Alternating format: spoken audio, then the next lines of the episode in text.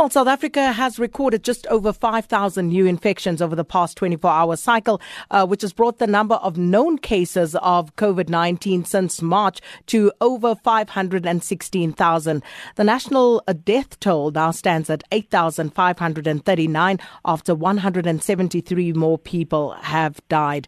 The data indicates that the rate at which COVID 19 cases are increasing daily in the country since the beginning of the outbreak in March is beginning to decline. Now, the number of recoveries currently stands at 358,037, which translates to a recovery rate of 69%. We join on the line now by Professor Salim Abdool Karim, who's chairperson of the COVID 19 Ministerial Advisory Committee. Always good to speak to you. Welcome to Updated Noon once again, Prof. Karim. A very good afternoon to you, Sakina, and all the listeners. So, uh, Prof, looking at the latest statistics and uh, particularly uh, starting perhaps uh, looking at the recovery rate that's uh, just under 70%, what should we be reading into that right now? So, I think when we look at the overall number of active cases, in about the last 10 days or so, the number of active cases has steadily been declining. Some of the changes in the increase that we have seen in active cases relates to the shortened period of isolation from uh, 14 days to 10 days, but that contributed only a small number. The biggest decline in active cases has come from the sharp declines that we have seen in Gauteng.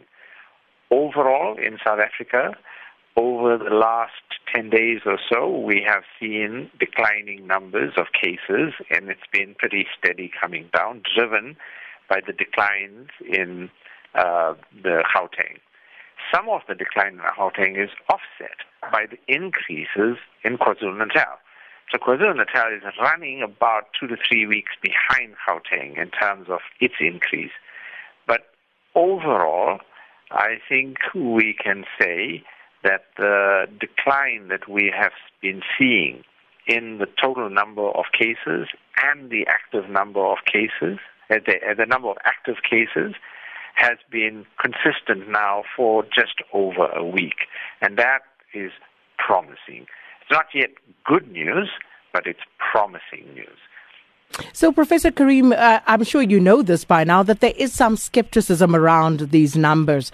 Uh, for example, if we look at that um, recovery rate, and people are asking, how do you know this for a fact when people are indeed not going back or they're not getting tested after they've contracted the virus and recovered?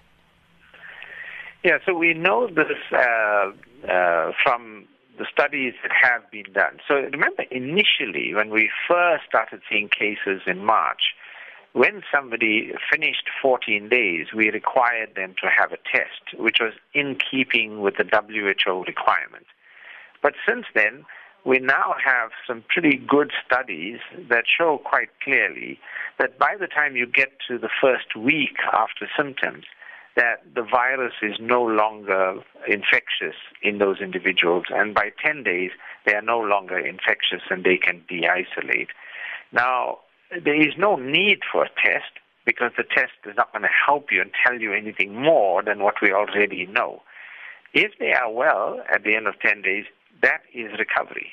That is, by definition, the, the WHO approach to dealing with recovery. And so that's the standard now we all use. So it's not like we're creating some other kind of definition. We are using what is the standard definition. I think for me, the bigger problem is are we testing enough? And that's a more complicated question to answer because that's driven partially by the number of requests being made, but is also being driven by the number of kits we can secure. And that has been a problem for us.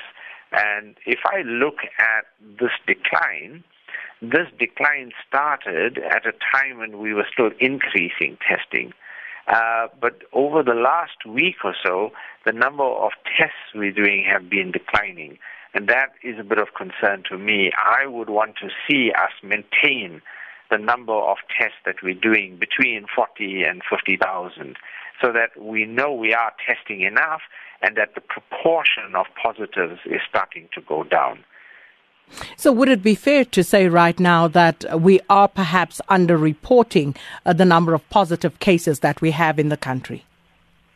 Yeah, that's true. Uh, it's true of pretty much everywhere.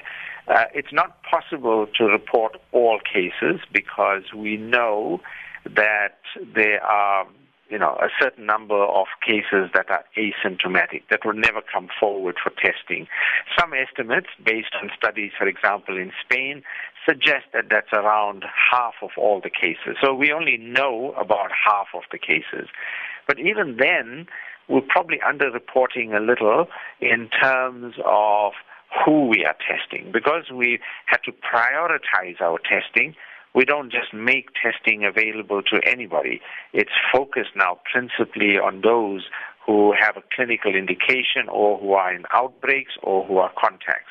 So based on that, we can also go on the basis that we have an undercount.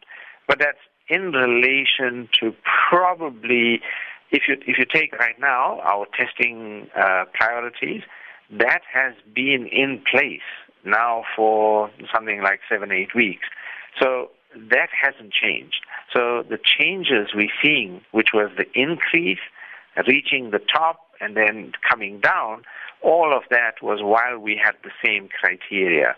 So I don't think the criteria played a role in the trend, but the total number of cases, it's, it's always going to be an undercount. So, right now, Professor Karim, and uh, everybody is, of course, uh, waiting with bated breath to hear when exactly that peak is going to be and when we expect to see a decline. Uh, but you say that we are under testing at the moment. So, can you just give us an indication, at least from what you know right now, of what sort of dates we are looking at?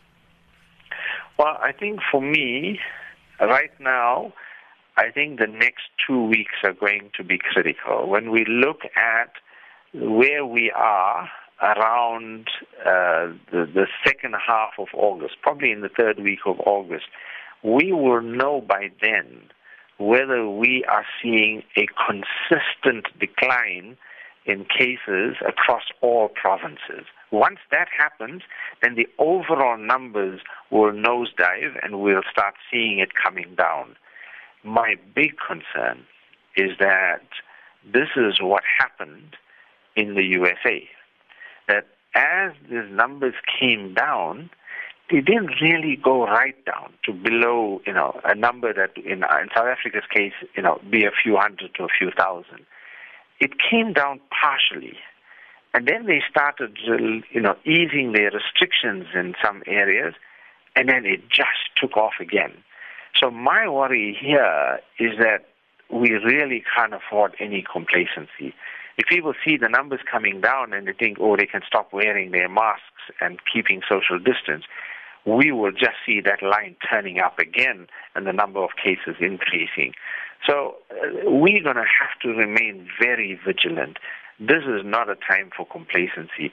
We have to keep up with our prevention until our cases have come right down. Even then, we have to keep very strong uh, uh, processes in place to make sure people are following the rules and the prevention. And just a final uh, question with regard to the test kits and testing.